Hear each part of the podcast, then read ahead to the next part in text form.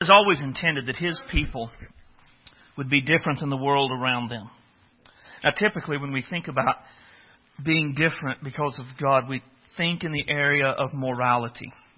And to be sure, morality is included in what it means to be different because of our connection to God, because we are His people. But it's not limited to morality. The difference is meant to be seen in every area of our lives.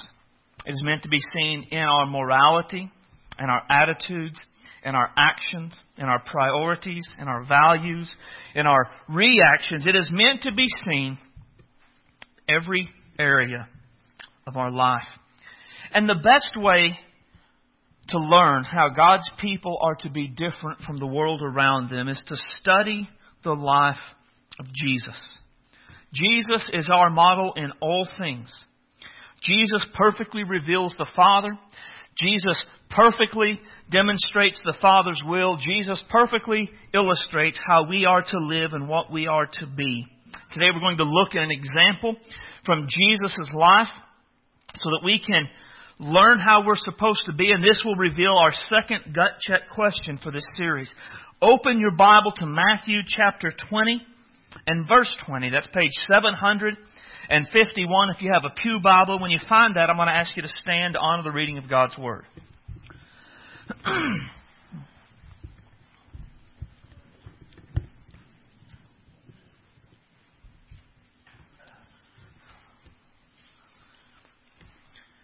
says then the mother of Zebedee's sons came to him with her sons, kneeling down and asking something from him.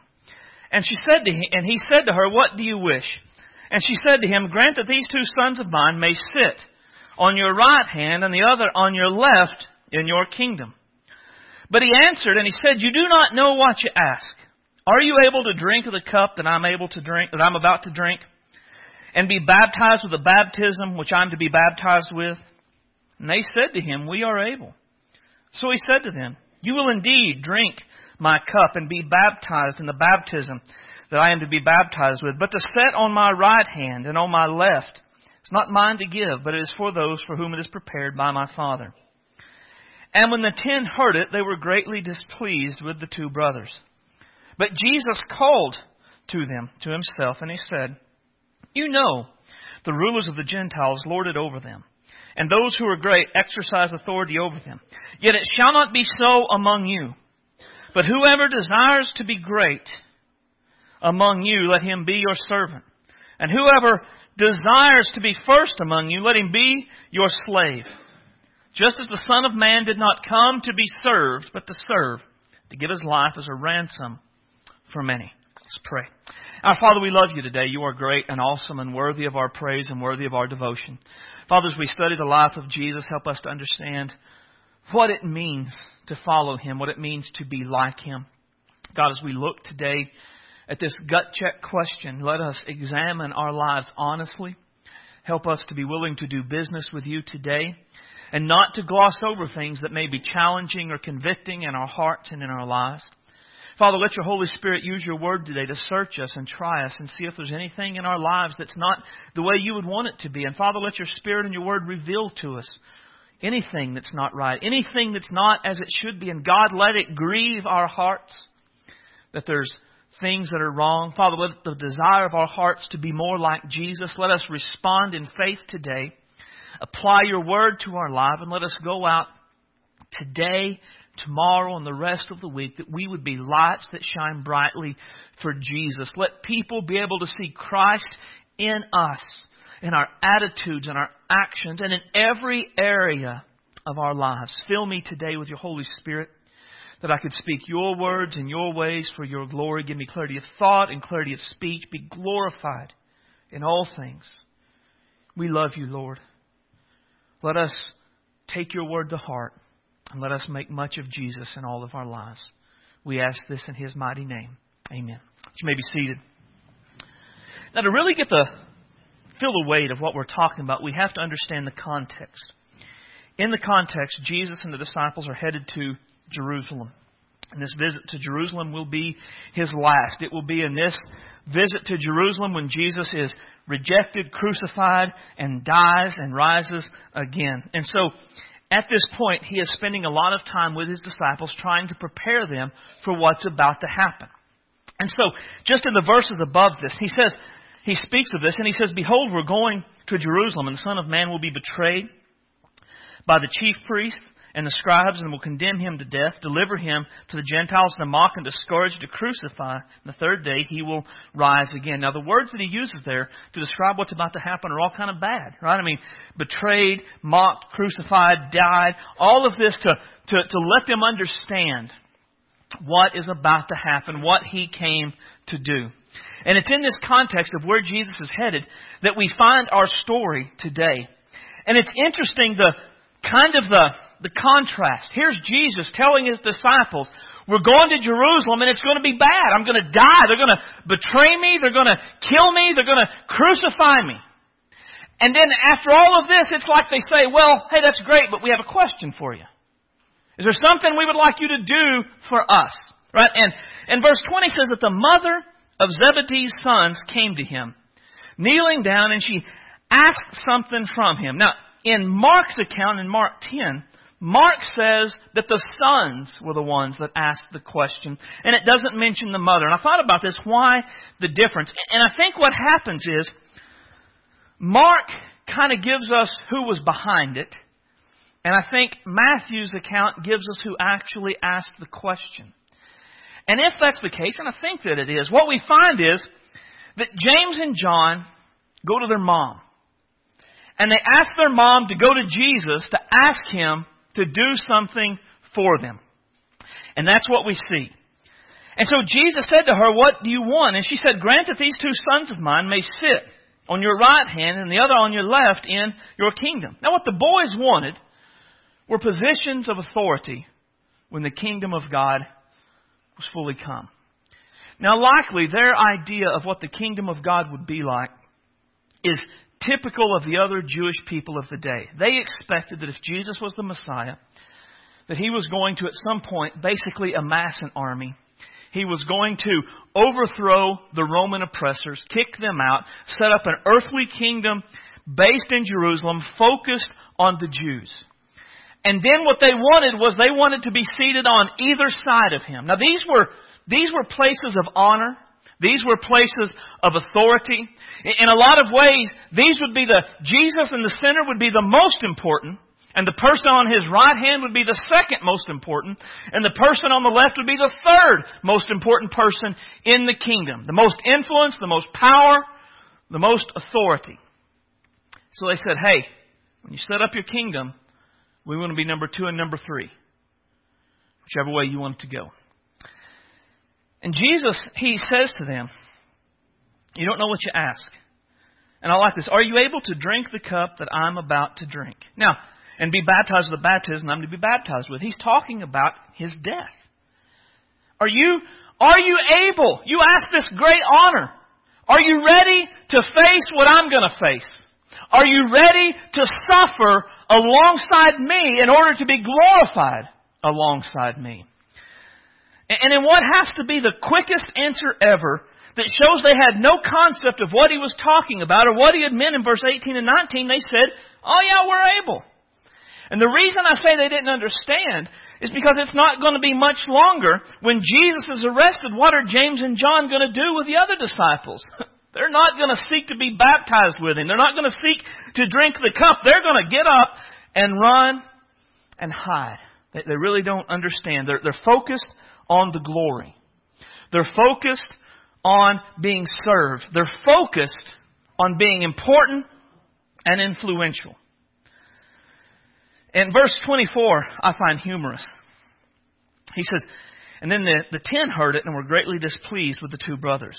Now, it would be great to say that they were displeased because of their, their humility. Gosh, how could you ask something like that? You guys, that's not the right way to act. But I don't tend to, given the character of the other ten disciples at this point and their, their own spiritual immaturity, I kind of think they're displeased because they're thinking, why didn't we think of that? They asked first. Now they're going to get it. Why, why didn't we think to do that? And Jesus takes this time and he begins to tell them about the difference between living in the kingdom and living in the world. Between living for God the Father and living for yourself. And he says, You know that the rulers of the Gentiles lord it over them. And those who are great exercise authority over them. Right? And he's, he's demonstrating a contrast. In, in the world, those who are great have power and authority, and they use it to be served. Right? That's what it means to lord it over them. I outrank you, therefore you do what I say to do. Right? I have authority over your life. Do what I command you to do. That's how the world operates, Jesus says. Yet it shall not be so among you. The world seeks for power and prominence. The world seeks to be served. But not so among you. For whoever desires to be great among you, let him be your servant. And whoever desires to be first among you, let him be your slave. Now these are, these are powerful words that he uses. If you want to be great in the kingdom, you don't seek greatness by seeking authority. You don't seek greatness by seeking places of prominence where people have to obey you. Instead, if you want to be great in the kingdom, you be a servant. Now, servant there, and this is huge, because our idea of a servant is different. Right? Our idea of a servant is maybe like a waiter or a waitress. And while waiters or a waitress, they sort of submit themselves to those that they're serving, there is kind of a limit to what they will do and what they won't do. And if all else fails, a, a servant, a waiter or a waitress, they can just quit, right? I mean, if the people act too ugly, they can always just get up and walk off the job. The word that Jesus uses for servant there, it's not one who has that sort of a mindset. A servant, as Jesus describes it here, is someone who, who basically submits their will to the will of another. It pictures someone who honestly gives up their own desire and gives up their own form and function in order to do, execute the will of another. And to emphasize what he's talking about there, he says if you want to be first, be a slave. And again, a slave, right? Not, not a servant who gets paid, but a slave who gives up their will for the will of another. In the world, people seek greatness through authority. In the kingdom, people seek greatness through service. In the world, people seek to be served. In the kingdom, people seek to serve. In the world, people seek to be masters. In the kingdom, people seek to be slaves. In the world, people seek to be first by making sure they're the most important. In the kingdom, people seek to be first by putting themselves last and putting others ahead of themselves. But Jesus gets even harder with his words because Jesus isn't someone who, who is a do as I say but not as I do kind of a guy. Jesus, when he calls people, he says, Follow me. Follow me and do what I do. Follow me and learn from my actions on how you're to act. Learn from my attitude on how to be, what kind of attitude to have. Learn from me how to have priorities. Learn from me how to be and to do in all things. And when it comes to being a servant, he set the example here as well. Just as the Son of Man did not come to be served, but to serve and to give his life as a ransom for many. Jesus came and he became a servant. He put the needs of others ahead of his own needs. He did for others and not for himself. His service was demonstrated in a lot of ways. Jesus demonstrated his service by teaching people. They believed wrong, they need to know what was right, and so he taught them. Jesus served people by doing miracles. They were lame and they needed healing. They had no food, and so he multiplied the food. He, he loved, he forgave, he cared. He, he put the needs of others ahead of his own. So in the kingdom, people follow Jesus' example and they serve. But in the world, people seek to be in prominence and they seek to be served. And so our, our gut check question for this week is this Do I follow Jesus' example of serving or the world's example of being served?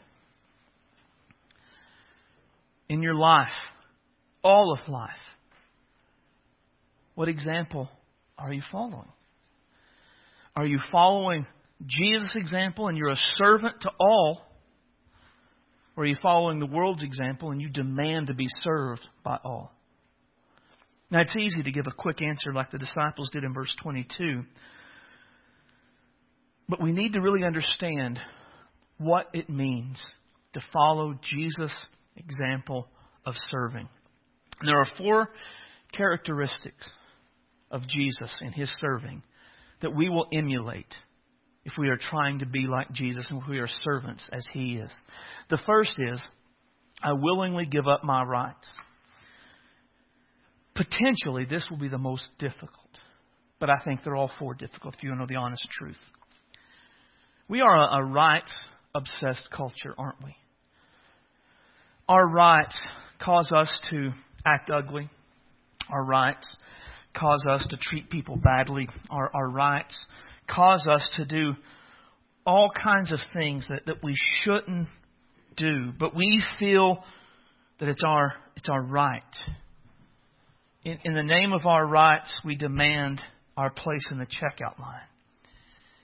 In the name of our rights, we fly off the handle in anger. In the name of our rights, we make sure no one takes our place at the four way stop. In the name of, of our rights, we, we fuss, we gripe, and we're rude to the waitress because our service is slow or our food is cold. In the name of our rights, we act horrible over the most insignificant issues of all. But is that how we are supposed to act? If we're following Jesus' example, what will we do? Well, here's what the Bible says Jesus did. Let this mind be in you, which was also in Christ Jesus, who being in the form of God did not consider it robbery to be equal with God. Now let me stop there. Here's what that means Jesus was God in the flesh. Therefore, it was not robbery, it was not wrong for Jesus to consider himself equal with God. So because Jesus was God, is God, he could have demanded people treat him as such. He could have demanded people washed his feet. He could have demanded people bowed before him. He could have demanded that people worship him as God while he walked on the earth. But instead, he made himself of, of no reputation. By no reputation, what that means is there was nothing really significant about the way Jesus looked.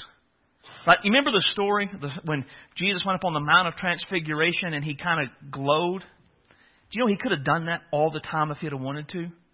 I mean, he, he could have made himself look in such a way that people would have been astounded by him. They would have been drawn to him. But he didn't. He made himself of no reputation. Instead, he took the form of a bondservant, or again, a, a slave, a servant of others, coming in the likeness of men. See, Jesus had all the rights of God while he walked the earth, but he willingly let all of those go. He willingly let those pass and did not demand his rights. And Paul said, Let this mind be in you as well. Emulate his example. Do as Jesus did. Maybe you do have a right at the four way stop. But how big of a deal is that anyway? Maybe you do have a right to, to act ugly. Maybe you do have these kind of rights. But are they, are they worth it? And really, part of what I think about this is that Jesus had far more rights than we can ever imagine. And he didn't demand them and he didn't cling to them. What does it say about me when I say, sure, Jesus didn't demand his, but I'm going to demand mine. I mean, am I more worthy of my rights than Jesus was of his? Are you? Are you more worthy of your rights, whatever rights you feel you may have, than Jesus was of his rights as God? Now surely we would all say, no, no, I'm not. And if we would answer, no, I'm not, then perhaps we ought to live like, no, I'm not. Now, here's the thing about not demanding our rights and not clinging to our rights. That means sometimes I'm going to have to turn the other cheek. That means I don't always get to get even with people. That means sometimes I have to let people get one over on me.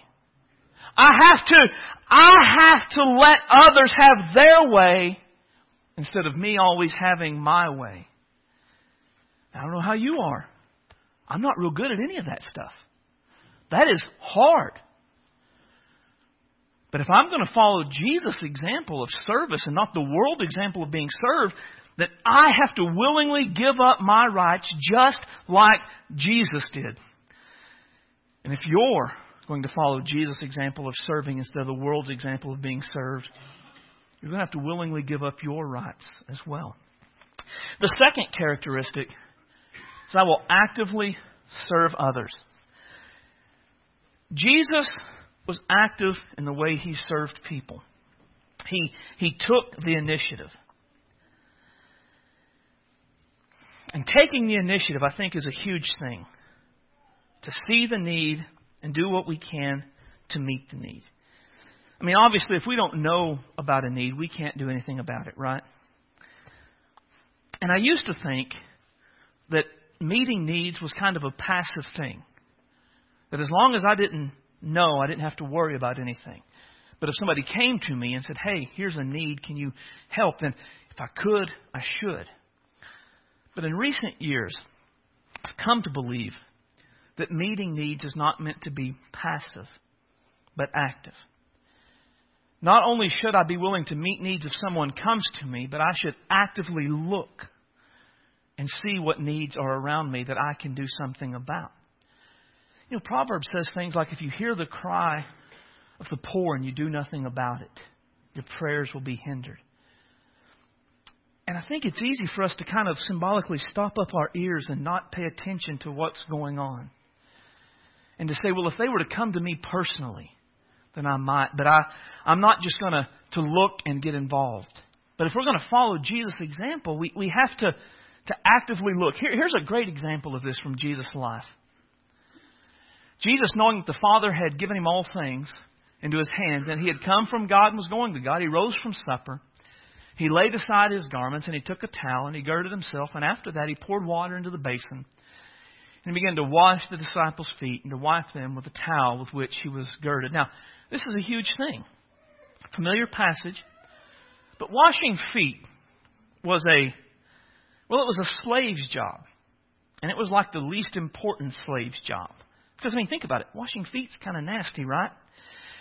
And with washing feet, they didn't wear shoes, they wore sandals. And I don't know, again, with you, my feet, sandals make my feet stink terrible when I wear them, especially in the summer.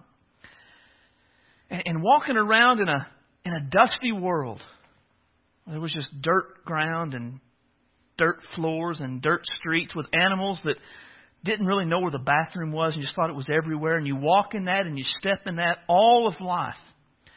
Your feet get kind of nasty.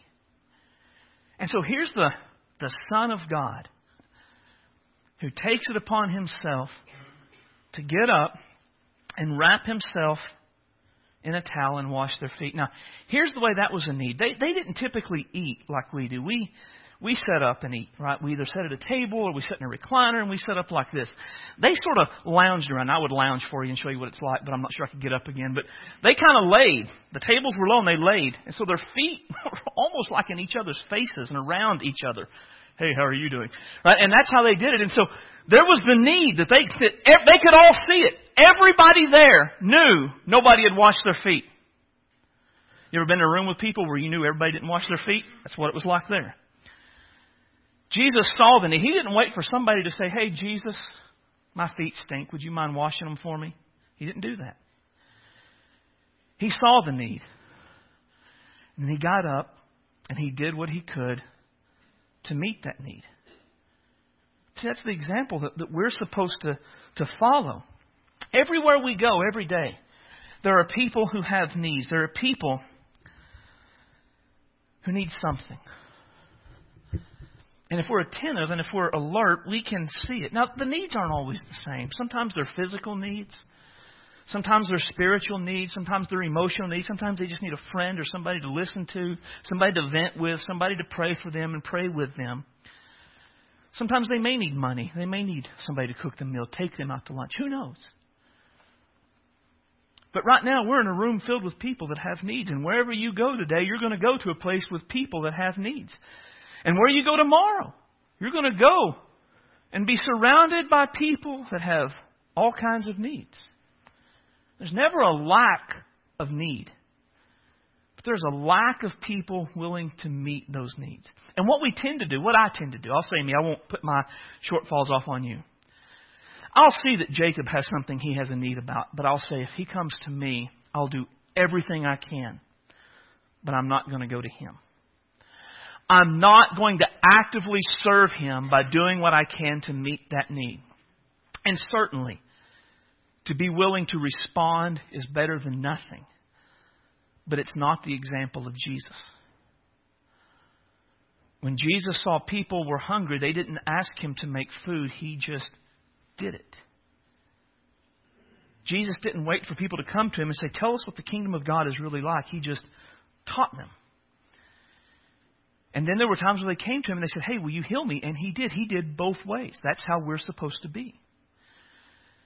You and I, if we're to follow Jesus' example of serving instead of the world's example of being served, then we need to look and see the needs of the world around us and then take the initiative to do what we can to help.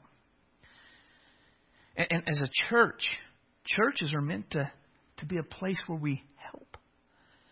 And we can be that. And certainly as a corporate body, we should. But what we do corporately as a church should only be a reflection of what you and I as individuals are already doing. You and I should be so busy seeing and doing what we can to help that it's just a natural thing for our church to chip in and to help as well. If I'm going to follow Jesus' example, I have to actively serve others. Thirdly, and this is hard, I have to submit my will for the benefit of others. Submit my will for the benefit of others. Jesus' ultimate act of service was to give his life as a ransom for many. And it's easy for us to forget that before he went to the cross, he said these words My soul is exceedingly sorrowful even unto death. You ever been so sad you thought you could die from sadness? That's kind of the picture there. Stay here and watch with me. And he went a little further and he fell on his face and he prayed, saying, Oh, my Father, if it's possible, let this cup pass from me. Nevertheless, not as I will, but as you will. Now, we're familiar with this passage, and if you're familiar with it, you know that it's like his sweat fell as great drops of blood. That's some pretty intense praying. That's some deep sorrow in it.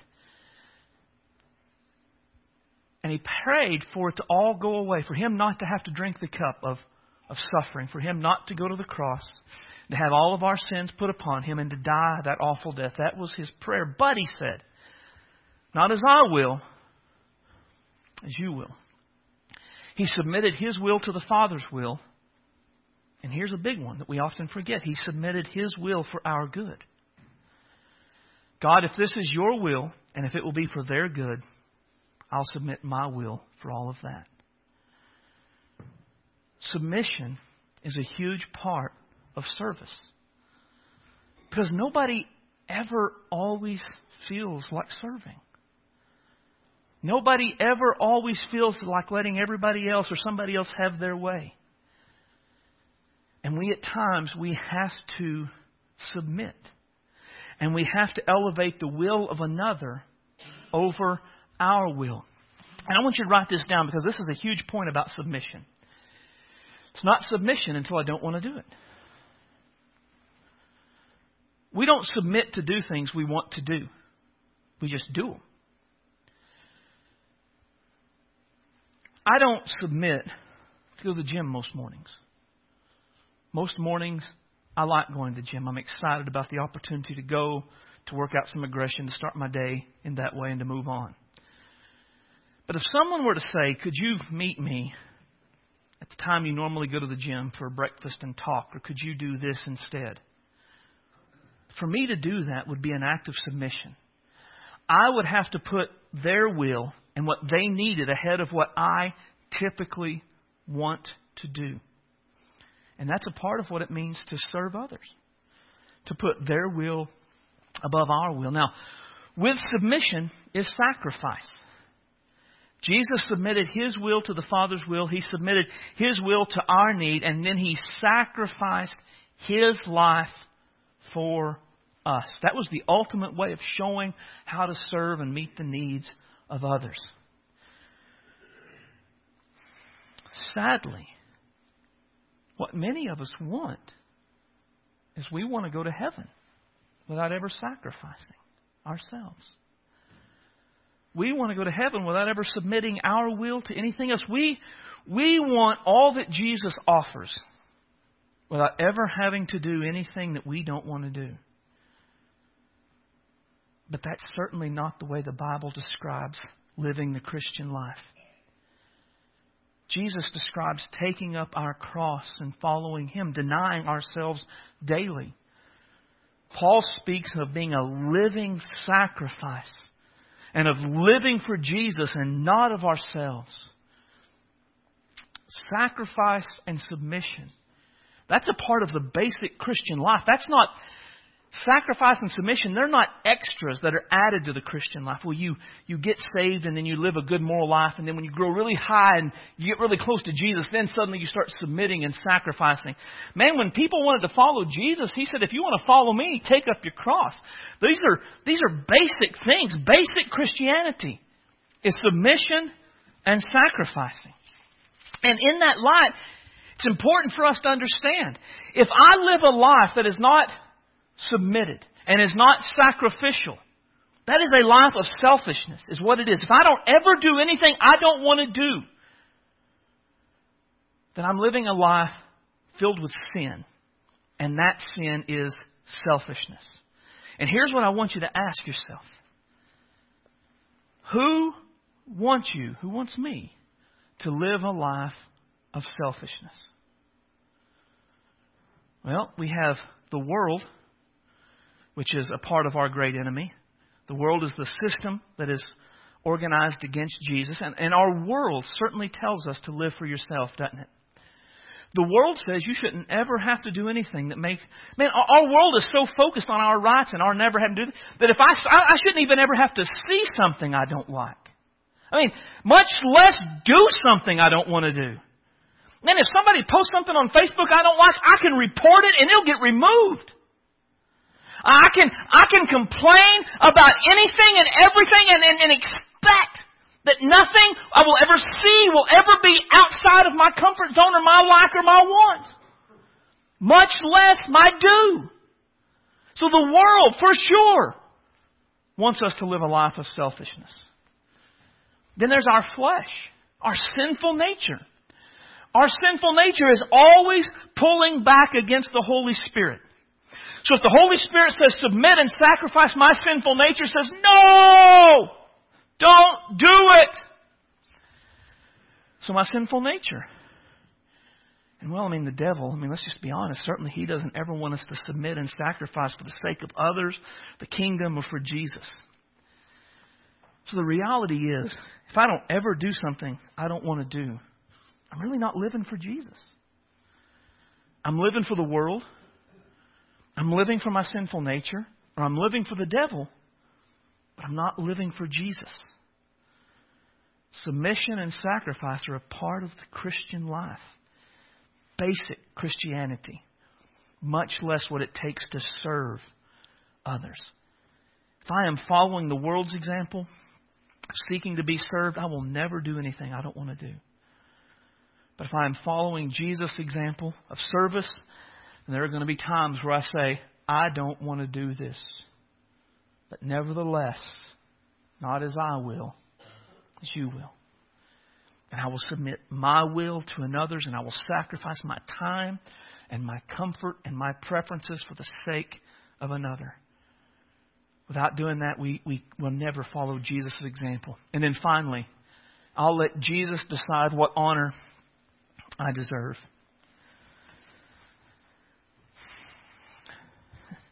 It would be easy to say, well, I will do this as long as everybody recognizes what I do.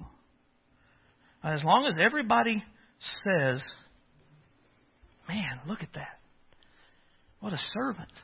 What a disciple. What a follower of Jesus that person is.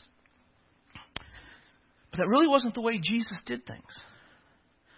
I mean, how many times did Jesus do things and then say, don't go tell anybody that it was me? Jesus just did what needed to be done. And then he let God the Father determine what glory he deserved from it. The Bible says this. After says, therefore, because he has done everything he was supposed to do, God has also highly exalted him and given a name above every name, that at the name of Jesus every knee should bow of those in heaven and those under the earth and those under the earth, and that every tongue should confess that Jesus Christ is Lord to the glory of God the Father. See, on the earth, Jesus didn't really get a lot of glory. I mean, on the earth, they, they all pretty much rejected him, except for like 120 people in the book of Acts. They all shouted, Crucify him. They, they all denied him. They, they all ignored him. But there will be a day come where they won't anymore. He will receive the glory he is due at some point. When the end of all things comes, all those who have mocked and belittled the name of Jesus and rejected him and his sacrifice and all that he has done, they will see him in all of his glory. They will know they have made a terrible mistake. But that's not going to happen just because Jesus set out to say, glorify me, worship me, honor me. He just set out and did what needed to be done.